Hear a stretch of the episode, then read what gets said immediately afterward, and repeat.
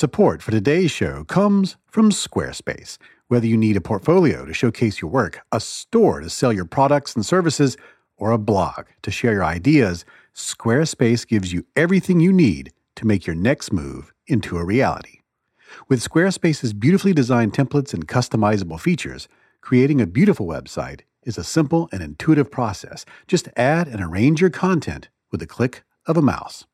Start your free trial today at squarespace.com and enter the offer code SO SMART to get 10% off of your first purchase.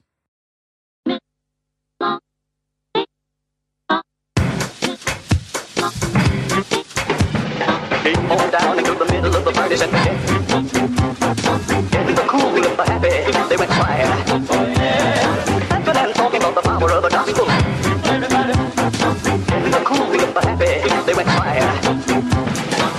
Welcome to the You Are Not So Smart podcast, episode 102.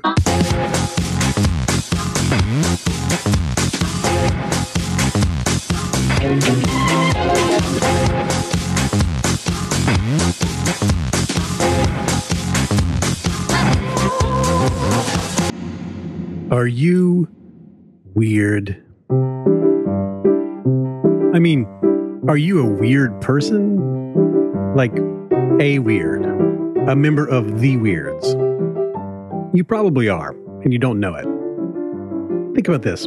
Chances are, if you're listening to this podcast, you're extremely weird in many ways, but in one very particular way, you are so weird, it has scrambled up the manner in which psychologists and neuroscientists conduct and analyze their research.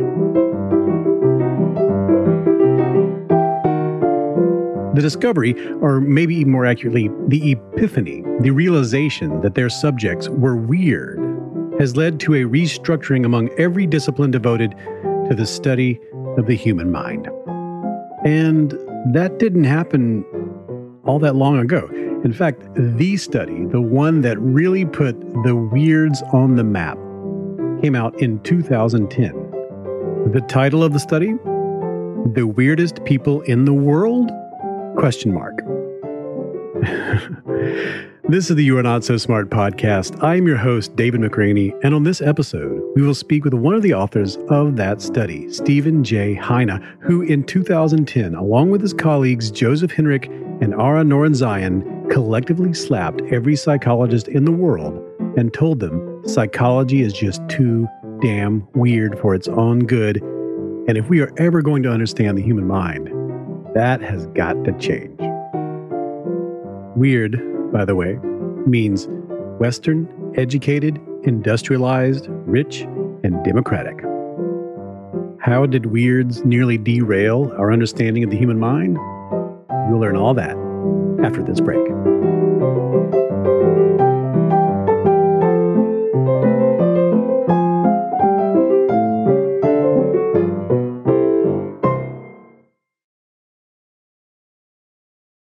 I find it so exciting to gain new insights into the stuff that interests me, and I'm sure you do too. And that's why I love telling you about the Great Courses Plus. You get unlimited access to a library of more than 8,000 engaging video lectures. Learn from award winning experts about so many different fascinating topics psychology, anatomy, mathematics, even photography. With the Great Courses Plus, you can stream lectures all on your schedule. Start and pick up with your smartphone, laptop, tablet, or TV. Now, I've been watching their brand new course, Brain Myths Exploded Lessons from Neuroscience. Dr. Indra Viskontas explores some of the most fundamental myths about the human brain and gives us scientific answers to questions like How are smartphones affecting our intelligence? Can brain games really make us smarter? Are other animals as conscious as humans? Right now, my listeners will receive a free month of unlimited access to the Great Courses Plus when you sign up through my special URL. And here it is, thegreatcoursesplus.com slash smart. That's thegreatcoursesplus.com slash smart. Support for today's show comes from Squarespace. Whatever your next big idea might be, count on Squarespace to help you create an eye catching online platform that brings it to life. Whether you need a portfolio to showcase your work, a store to sell your products and services, or a blog to share your ideas, Squarespace gives you everything you need to look like an expert right from the start. You even get a unique domain, which strengthens your brand and makes it easier for visitors to find you. Plus, with Squarespace's award winning templates, creating a beautiful website is a simple and intuitive process. And you can add and arrange your content and features with a click of a mouse. There's nothing to install, nothing to patch or upgrade ever. Though, if you do have a question, Squarespace's award winning 24 7 customer support can help you with any problem, no matter how technical or trivial seeming. Think of them as your very own IT department. So make your next move and start your free trial at squarespace.com today. Enter the offer code so smart to get 10% off of your first purchase. That's so smart, S O S M A R T. Make your next move at Squarespace.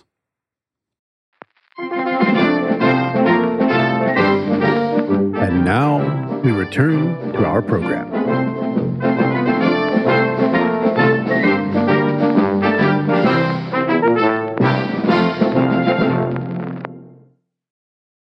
My name is David McRaney, and this is the You Are Not So Smart podcast. So here's a weird question Is low self esteem bad? And if so, is high self esteem good? I mean, it seems obvious, at least to me, it seems obvious that, you know, my whole life people have suggested you should do everything you can to boost your self esteem. And if you notice other people have low self esteem, well, you should help them. You should do something about it. Get their self esteem up high. But a few years ago, some psychologists began to wonder maybe the value that we place on high self esteem isn't a universal human value. And to understand what I mean by that, we need to go through this study by Steven J. Heine. Hello, Steve Heine. Heine is a psychologist at the University of British Columbia, and he and his colleagues once partnered with professors from universities in Japan to see if the two cultures differed when it came to notions of self improvement. The way the study worked was psychologists got the teachers to get together their students into classrooms and give them all the same test. But at the midpoint of the test, they gave the students the answers so far so they could check and see how they were doing.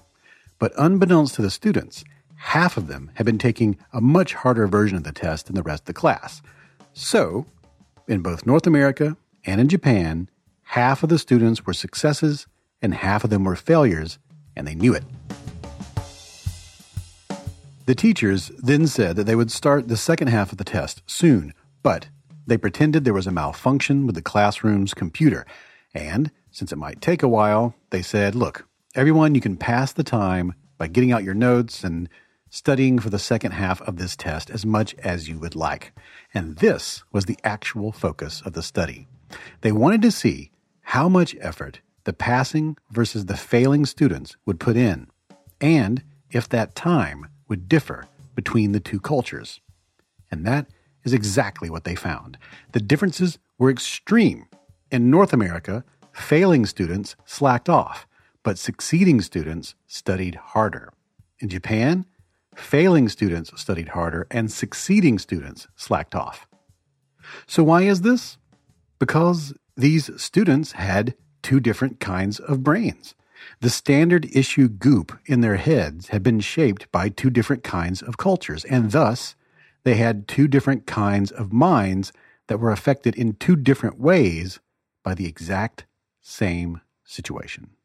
You know, you, you ask yourself if you were to ask someone what is the right way to approach a classroom, um, you know, people have a sort of a general idea that there is a right way to do it. And that your study seems to show that the right way to do it depends on the kind of brains you're doing it in front of. Um, is that a sort of a right way to look at it? Yeah, I, I, I think so. Although I, I mean, just like to emphasize that there, there's always going to be individual differences. So within any classroom, you're going to find some people who, um, you know, respond really well to pointing out challenges that they have to face, and other people are going to respond really well to pointing out their strengths. But overall, I think that uh, yeah, in uh, the U.S. and in Canada, there's more of a norm to uh, respond um, to any kind of information indicating your successes. That mm. um, that sort of directing your attention to wh- what it is that you're good at and wanting to focus your efforts at that. And uh, in Japan and uh, in East Asia more generally, uh, there's more of a tendency um, to to focus on areas where there's uh, people see room for improvement. And part of the reason for this is that um, people think about abilities different across cultures. That um, uh, in East Asia, people believe abilities are more a product of their efforts uh, than uh, North Americans tend to. I mean, effort's important in North America too, but it's really important in East Asia. I mean, uh, in in Japan, there are these surveys of what is your favorite word, and one of the words that usually comes up at the top of the list in Japan is effort. and uh, I think effortless would probably rank higher in in uh, English than, than effort as, as a positive word, right?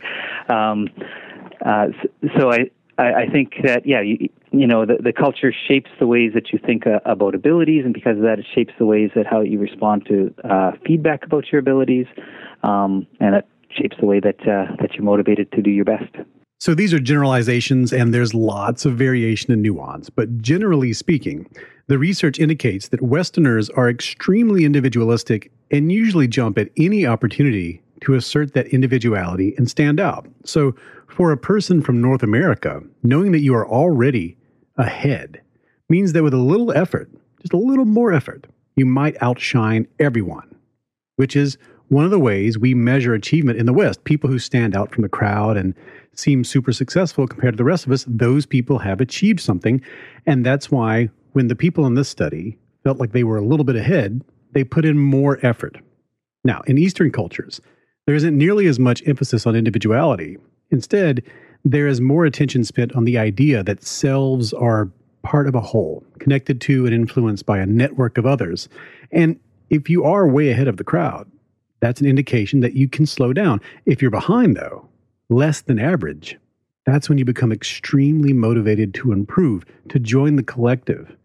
Now, this is a great revelation from studies like this. When you ask how you should teach a classroom, with more feedback focused on praising achievement or more feedback focused on when you're falling behind, there isn't a universal answer because there isn't a universal human mind concerning situations like this.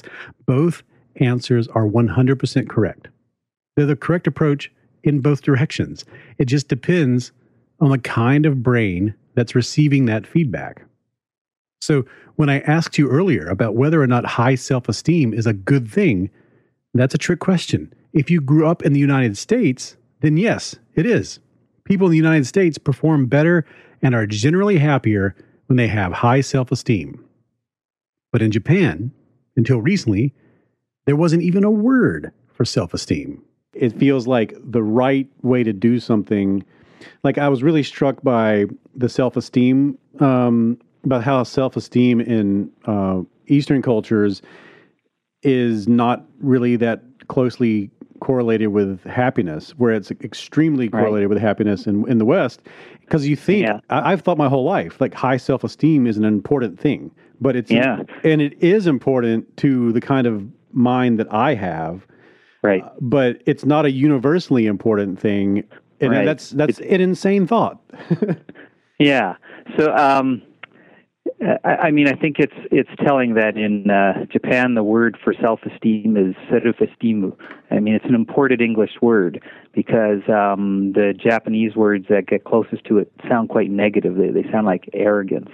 Huh. Um, and uh, I think the idea of you know focusing on what you're good at is is kind of suggesting that well maybe I don't need to try so hard anymore at making myself better because I think in Japan these are very closely um, linked. The idea of trying hard and and improving, and that's sort of the, the emphasis is on this process of always trying to do more and always trying to prove, and that's how you contribute to the success of your company, the success of your family, and um, think it's just a much more individualistic uh, attitude in, in the U.S. and much more of a focus on on product and you know and, and achievement. So the the goal is to um, to you know well to succeed at your goal. That, that's that's that's what you're trying to do is to to do something well and to, and and to focus on how you've done something well rather than focusing on ways that you might be able to do better uh, the next time. Mm-hmm. I think these are really uh, two quite profoundly different orientations towards life. So until you learn that self-esteem is not a human universal, you have no reason to think otherwise. If everyone you meet and interact with values self-esteem, and it does, in fact, correlate with improved happiness everywhere you look, you will naturally assume that it must be true for all people around the world. As the researchers pointed out in the test feedback study, you will readily accept and offer advice like, all you need to do is just believe in yourself and you can accomplish anything you want, which seems like great advice. It seems like universal truth. But that's only good advice if you are offering it to someone from North America. For many people in other cultures, that's actually terrible advice. There are many other examples. From town to town, state to state, family to family, workplace to workplace, the cultures that shape us remain invisible to us. As Heine and other cultural researchers say, it's like water to a fish, and as a result, most human beings suffer from what psychologists call culture blindness a natural inability to notice that your own thoughts and behaviors are heavily influenced by the culture in which you grew up and the one in which you find yourself currently. One of my favorite examples of this is the smell of cheese. In the West, it's delicious. In the East, in many regions, not so much. To many people in other cultures, cheese is gross, awful, horrible, stinky, hardened, rotten milk. So who is correct? Well, though in opposition, both facts are correct. Cheese is gross. Cheese is delicious depending on what kind of brain you have, which on this matter was shaped by culture, not evolution. A study conducted by researchers in the UK had people smell some fake cheddar cheese flavoring and rate how nice the aroma seemed to them. If told ahead of time that the smell was of cheddar cheese, they rated it as being quite nice. But if told ahead of time that they were about to smell body odor, they said it smelled disgusting. Neuroscientists call this cognitive modulation. Culture shaped their very neurons to mediate between the smell and their subjective experiences so that the same smell with two different culturally created labels actually resulted in two different subjective realities that were equally valid. Cheese actually does smell like stinky feet, but if you've been raised in a certain culture and you have a certain kind of mind, then you can get past that fact and eat it anyway.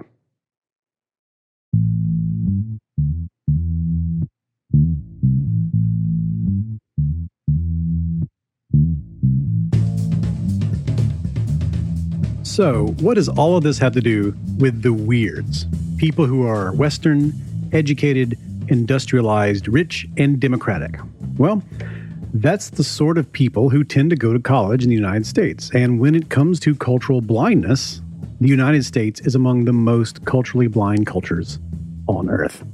Since most psychological research is done in the United States and done on college campuses, that means almost all the studies you have ever heard about, from Milgram shocks to Stanford prison experiments to the Piaget stages of development to the Bobo doll being punched by little kids, all of that, even the stuff in recent bestsellers and in TED Talks that you pass around on social media, it's almost all entirely research conducted on North American college undergraduates.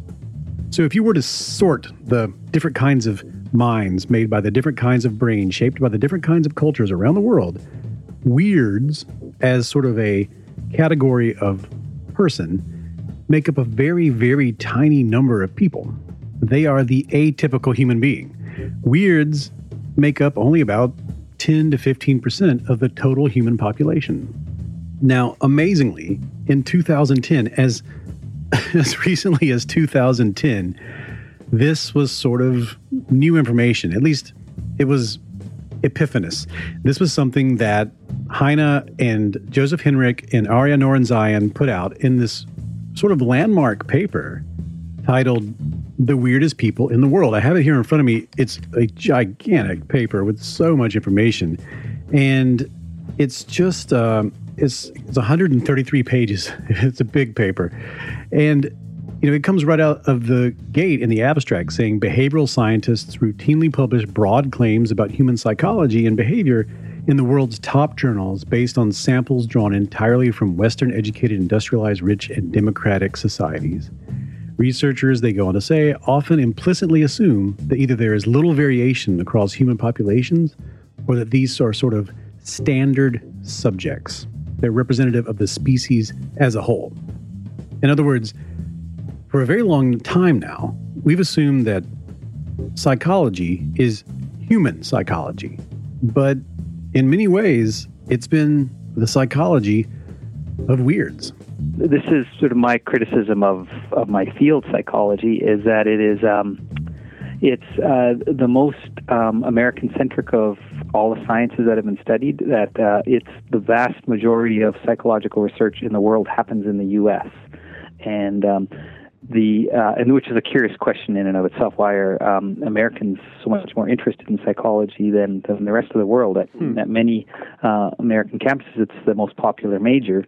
Much of the rest of the world, it's not even offered in universities, right? So there's some peculiar fascination with with with psychology, and because most psychology research is conducted with convenient samples of people, because psychology has embraced the, the, the same um, assumption that you're talking about there, where it's kind of assumed that, well, any person's brain is as good as anyone else's. Why not study the convenient ones rather than you know have to go trekking halfway across the world uh, to, to study the brains over there?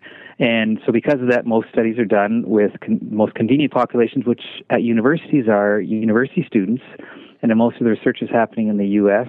Um, and and the other countries where uh, which are next in line for uh, the most research are all English-speaking countries. The next three are the U.K., Canada, and Australia. So the four biggest contributors to psychological research are are all of these um, English-speaking countries. Um, and uh, they're they're studying the people around them, and just assuming that well, you know, these are universal theories without having necessarily tested all of that. And, and the more research that's explored as well, well, how similar are people thinking around the world has revealed that, well, in many respects, there, there's a lot of profound differences. And quite surprisingly, I think that uh, Japan, which is, you know, very similar to the U.S. in many ways. That it's you know uh, a very um, modern, um, industrialized, wealthy society, highly educated society. Um, yet uh, there's still some pretty profound differences in the ways that people uh, approach life and the ways that they think. Yeah, that's. I, I saw. I, I think I in looking through all this, I I uh, saw um, a video where Paul Ekman said that you know we we basically at this point in in psychology have a psychology of college undergraduates. so like, yeah, so like exactly. And, and and I think for for me and for many people, especially in America, we think we have a psychology of the human being, but we really have a psychology yeah. of this like subset of human beings. Um, yeah, it's, so that's a that is a controversial idea in psychology, and um, so we have a paper uh, a few years back which we use this acronym WEIRD for mm-hmm. Western Educated Industrialized Rich Democratic Societies, and um, and yeah, um, and looking at a, a, wide array of evidence of from psychology studies conducted around the world, the American undergrad is in many dimensions a real outlier in their psychology. They're oh, not yeah. the the typical person or, or the average person, they're an outlier, and uh, they're in the extreme end of a distribution. And so we are generalizing not just from a narrow sample, but from, from an unusual sample. And I think it's a real challenge for psychology to uh, to internationalize more and to uh, find out the different ways that the, the, the mind operates in different circumstances. and that can be different as from Mississippi to, to San Francisco, or it can be different from, uh, you know, uh, hunting gathering tribe in Tanzania uh, versus uh, a New Yorker in, in a way, it's exciting because it's like, oh wow, look at all this meat that's that's on the bone. Um, yeah. Uh, and it also is kind of weird and scary because it's like realizing that you're that all of biology is is based off of studying blind cave spiders or something instead of yeah yeah um, yeah I think that's a good example. um, so so here's something I wanted to know what, what you thought about the um,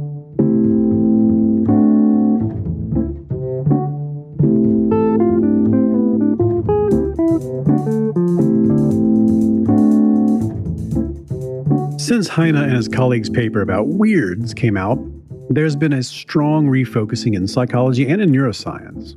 We now know that there is so much more to understand about human beings than we first believed, and we aren't nearly as far along in our progress as we once thought.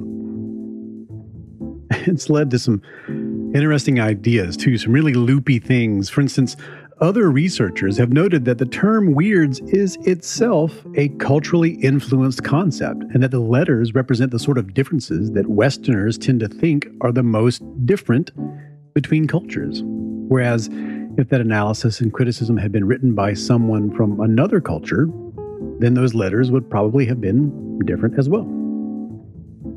Much of Heine's work has explored the fact that there isn't one kind of human brain, but many variations. Of course, there are some biological limitations to that variation. For instance, humans can't see as many colors as a mantis shrimp, so none of our thoughts will be concerned with those impossible to see colors. In addition, all sorts of things in our heads are the product of evolution. So, the urge to walk upright or the ability to feel anger and empathy, these are things that we inherited from our evolutionary ancestors and the forces that pressure them, which means although brains vary, the substrate of consciousness is alike in many fundamental ways. And one quality we all share is also a quality that leads to our variation. Natural selection led to the human brain's amazing plasticity, a widespread malleability that makes all brains capable of amazing feats of rewiring. And that is where culture comes in. Just as we learn a language, we learn a culture, and that becomes the framework by which we begin to build models of reality that help us successfully interact with our environments. As the great anthropologist Marvin Harris once wrote, nothing that an animal does can be said to be free of genetic influence, and that includes our ability to both create and receive cultures. But even though everything we think and experience can be reduced down to neurons and synapses, that doesn't mean that just because lots of people tend to behave in a certain way, that those behaviors were hardwired into the human brain. Culture is an extremely powerful force, so powerful that Harris compared its rise and spread among the human species as analogous to the Big Bang. Commenting on it, he wrote Cultural reality comes from, but rises above, ordinary organic reality, just as organic reality comes from but rises above its chemical and physical substrates. So the takeaway is this the physical, biological, evolutionarily constructed brain generates the mind, and then that brain is shaped by culture, which is basically a set of human generated influences naturally bounded in some way, often simply by geography. Two brains shaped by two different cultures will produce two different kinds of minds with different behaviors and models of reality and different ways of absorbing information and influences that lead to different ways of contemplating and different methods of mulling over different kinds of abstractions. Cultural influences go much, much deeper than norms, beliefs, customs, music, clothes, and all the other stuff we usually think of as being culture. The great insight from cultural psychology is that our cultural differences extend right down to the neurons that produce our minds, so that two people from two different hometowns won't just have different opinions about the right way to do something, there will truly be two different right ways. So, this is great with any science that suddenly realizes there's more left to explore. Any science that goes through one of these epiphanies, it, it's a wonderful thing to scientists and researchers and people all over academia.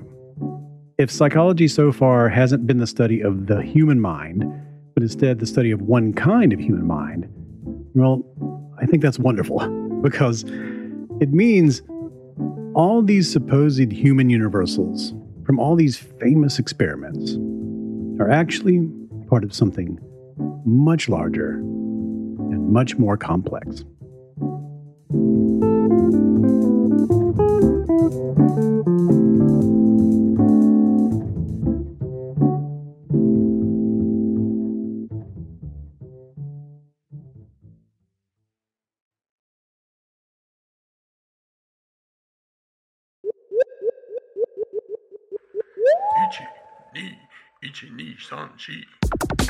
That is it for this episode of the You Are Not So Smart podcast. You can find more great podcasts like this one at boingboingpodcasts.com. You can find previous episodes on SoundCloud, Stitcher, iTunes, and on youarenotsosmart.com where you can find show notes and all sorts of other stuff related to these episodes. The opening music is Clash by Caravan Palace. This music is Banjo Apocalypse. Interstitial music is usually done by Drew Garraway. We are on Twitter at Not Smart Blog. I am at David McRaney. You can find us on Facebook, just slash You Are Not So Smart. And if you want to pitch in, help us hire a reporter.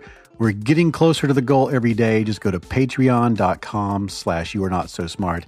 Pitch in at any level and you get the show with no ads. All right. Soon we'll have a new series on logical fallacies. Look for that coming up in a few weeks.